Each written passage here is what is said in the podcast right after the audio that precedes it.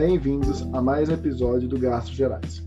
Eu sou Gustavo Amaral e hoje vamos conversar com a doutora Carolina, atual R2 de Gastroenterologia do Hospital das Clínicas da FMG, sobre o tema pancreatite aguda recorrente. Muito bem-vinda, Carol. Ei, Gustavo. Mais uma vez, obrigada pelo convite. Acho que vai ser um tema bem proveitoso para a gente conversar hoje. Acho que é importante, para iniciar nossa conversa, definir para nossos ouvintes o que é a pancreatite aguda e a pancreatite aguda recorrente. Sim.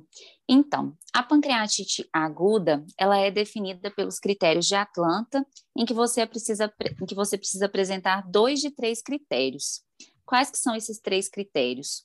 Dor típica de pancreatite aguda, alteração em imagem e amilase ou lipase acima de três vezes do limite superior da normalidade.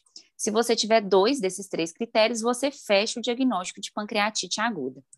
Já a pancreatite aguda recorrente, ela é definida como dois ou mais episódios confirmados de pancreatite aguda, mas você precisa ter uma resolução completa do quadro entre as crises para poder definir essa entidade. Acho que vale a pena ressaltar também que alguns autores não consideram alterações morfológicas como critério dessa pancreatite aguda, quando a gente conversa de pancreatite aguda recorrente, e outros não uhum. consideram a pancreatite aguda recorrente nos pacientes que têm alterações morfológicas já sugestivas de pancreatite crônica. E já Exato. com essa definição bem estabelecida, Carol, qual é a importância do tema? Por que, que o médico deve saber e deve se interessar por esse tema? Então, primeiro, porque a pancreatite aguda é uma das principais causas de admissões nos serviços de urgência do Brasil e do mundo. A maioria dos pacientes vai ter uma evolução benigna, mas alguns pacientes vão ter uma evolução grave da doença. Cerca de 20% dos pacientes não vão evoluir bem.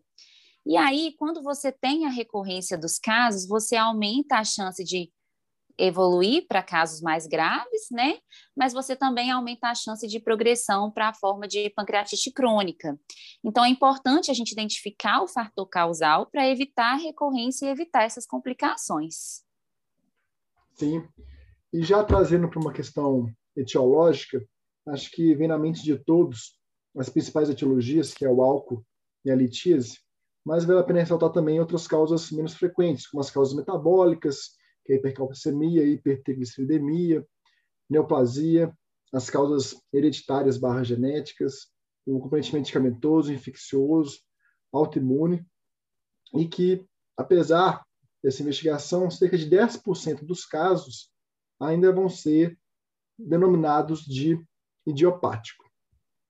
E já partindo para uma parte mais prática, Carol, qual é a abordagem inicial no paciente que vem para você com pancreatite aguda para uma investigação etiológica desse caso? É, isso é muito importante, né? Pensando que a gente tem uma gama de etiologias, apesar da principal ser álcool e litíase, então a gente pode ter várias causas de pancreatite. O primeiro passo que tem que acontecer é uma anamnese detalhada.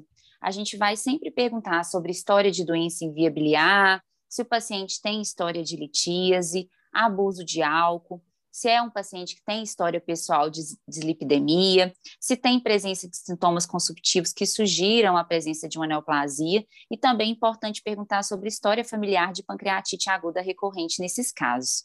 E aí, depois de ter feito essa anamnese, a gente vai solicitar uma propedêutica inicial. Os primeiros exames que a gente tem que pedir são um ultrassom de abdômen, coleta de transaminases, bilirrubinas, fosfatase alcalina, triglicérides e cálcio. É muito importante ressaltar que quando você tem um ALT maior do que 150 durante as primeiras 48 horas do quadro agudo, esse valor apresenta um alto valor preditivo positivo para etiologia biliar. Então, é muito importante esses exames iniciais quando o paciente chega na urgência. Muito importante, Carol, que seguir esses passos iniciais, porque muitas das, das vezes, esses primeiros passos já esclarece a causa da pancreatite aguda. Mas depois desses primeiros exames normais, qual o próximo passo? Sim.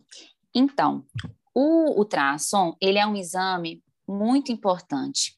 E como a gente tem uma alta prevalência de litíase, sabendo que ela é a principal causa de pancreatite aguda, a gente sempre tende a repetir esse exame, mesmo quando a gente tem um primeiro ultrassom normal, visto que é examinador dependente, visto que é um, um exame que tem uma boa relação custo-efetividade, a gente sempre tenta repetir esse exame quando o primeiro exame é normal ou inconclusivo.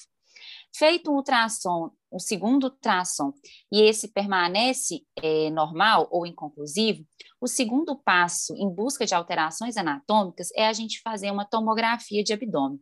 Ela está indicada principalmente para os pacientes acima de 40 anos e a gente vai buscar alterações obstrutivas ou neoplásicas. Tem alguns achados de pancreatite autoimune que também podem estar presentes na tomografia e já sugerir essa etiologia para a gente. Perfeito. E diante desses exames de imagens iniciais, ultrassom e tomografias negativos, tem algum outro exame de imagem que podemos realizar para auxiliar na investigação etiológica?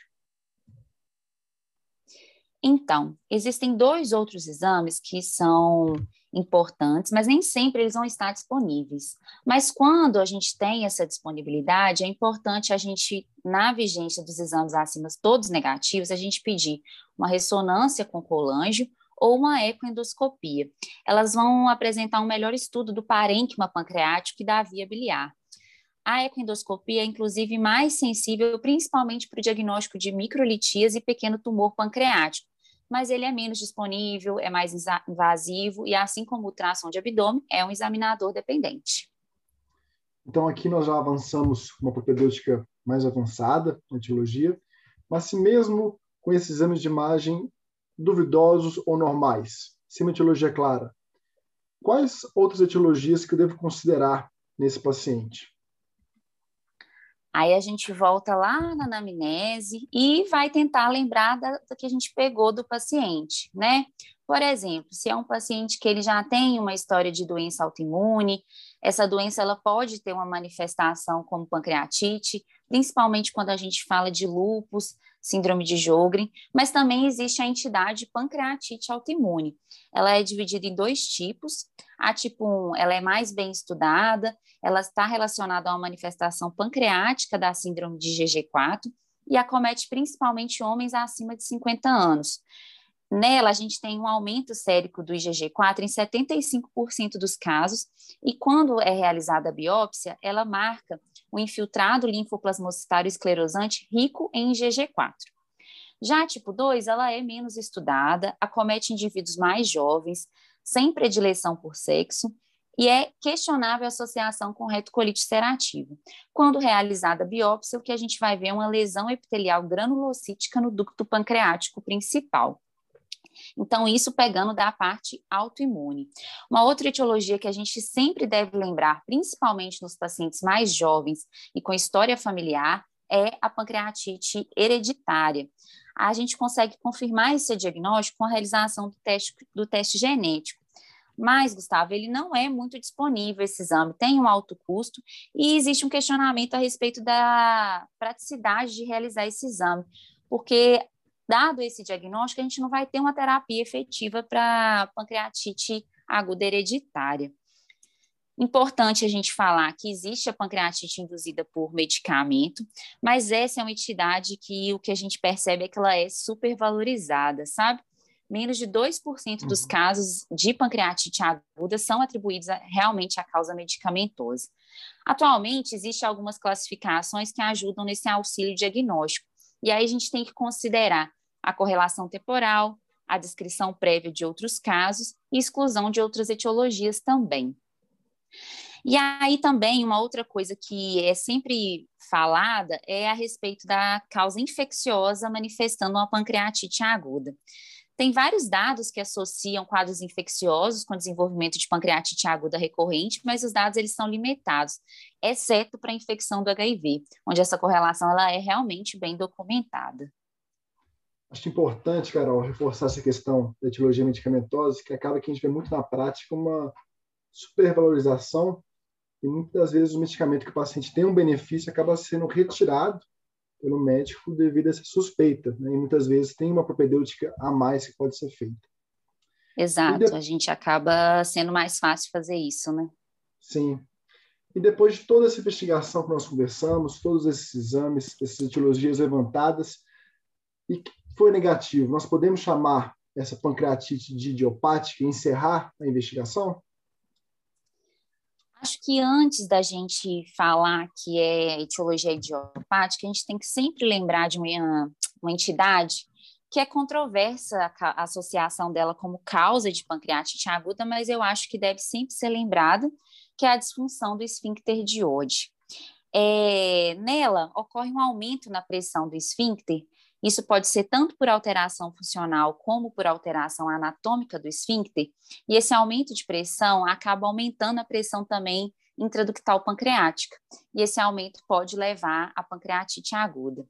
Hoje em dia, tem uma classificação, chama classificação de Milwaukee, que ela analisa alterações nas enzimas pancreáticas e na CPRE, mais especificamente a dilatação do ducto pancreático principal e o retardo do esvaziamento do contraste, e a partir disso, de, do paciente ter essas alterações, a gente vai ver se existe a possibilidade de tratar esse paciente com esfincterotomia.